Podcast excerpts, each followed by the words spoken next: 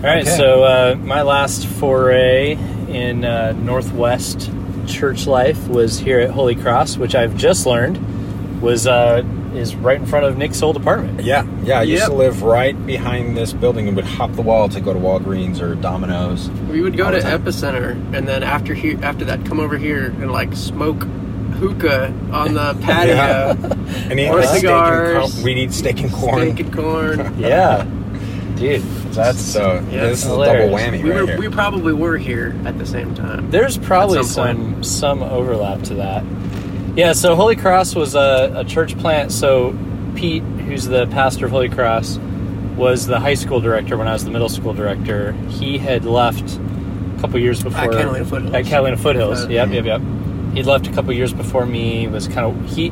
He's a big like he's a planner and an executor. He like everything is like he puts Like a well lot of thought out. a lot of thought. Everything's well thought out. And so he had been putting a lot of work into this plant. Started it at a Lutheran church up the street, and that's actually when. Um, so when U City was just about to start at Catalina Foothills, or I I knew that they were talking about having a, a second or like a third service at Foothills that was very different, and that was the whole U City group. But I was also seeing that that wasn't, and the branch was going to kind of morph into that. But I was also seeing that that wasn't going well, like that conversation, Huh. and I I thought it was it wasn't going to work, and it started to be evident that it was going to turn into a church of its own instead of a connected thing. Mm-hmm. And I foresaw that I didn't necessarily think that that church was going to be a good fit for me, what would happen. And then I also foresaw if I stayed at Foothills, I was going to be like the whole youth department was going to be vacant except for me. Ooh. And that, Everybody was going to follow Andy. yeah, All the young people. all the young people, and that I was going to like, it, it would be impossible to just do my role. I was going to have to like take on more, and I was feeling definitely like I wanted to be learning to work with adults, and I, I didn't think youth work was where I was headed. So I thought this is not the right thing for me. And, I, and Michaela and I had just gotten married, and so uh, I was looking for kind of a what's next moment and Pete reached out and he was like, "Look, I need some help with my church plant. They were, I don't know, 30, 40 people."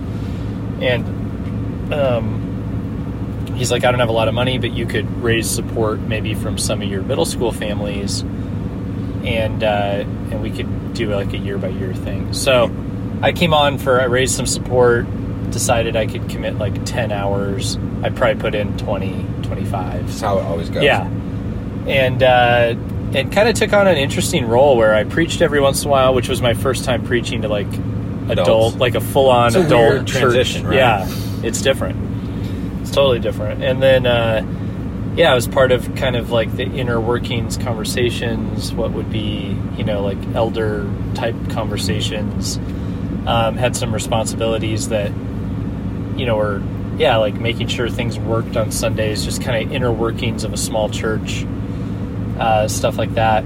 I was kind of hoping that what would happen was that I would get sent out from Holy Cross to start my own church or some or some parallel ministry, but they were pretty small. They just moved here, and uh, basically, I didn't. What Holy Cross did, I respected, but it wasn't me, Right. and I was seeing it as a stepping stone. Pete wasn't ready to send, a off something like that, but he did. Uh, to his credit, he was like, "Look, you," because I led a small group, and we were all in the city, and he was like, "It makes sense that those people are like they're far away from the church.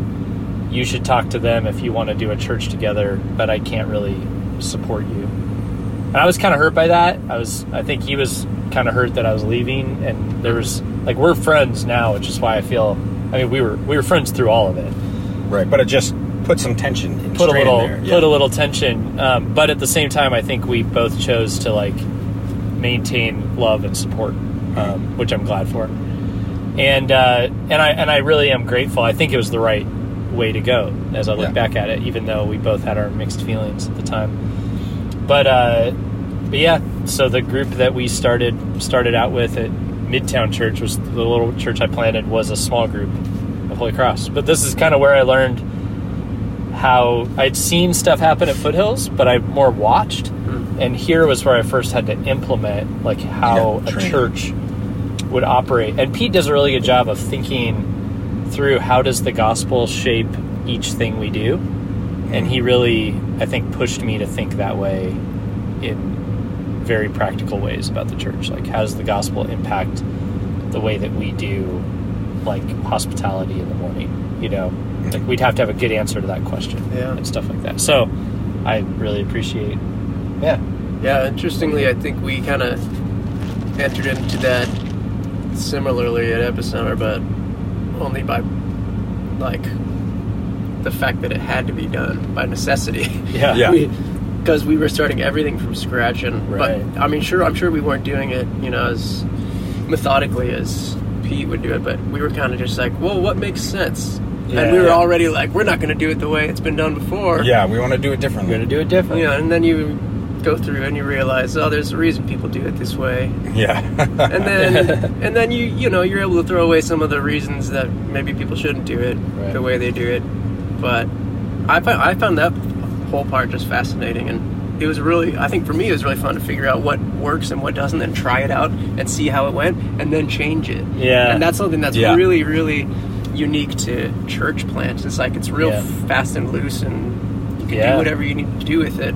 Um, I definitely feel like some of that happened when we actually did plant. Was there was a lot of like trying something and going, well, I don't know about That- that. yeah, that didn't work. Yeah. Well, then when we formed Mission out of that, re, Yeah. re having those conversations with now experience behind it, Right. was good.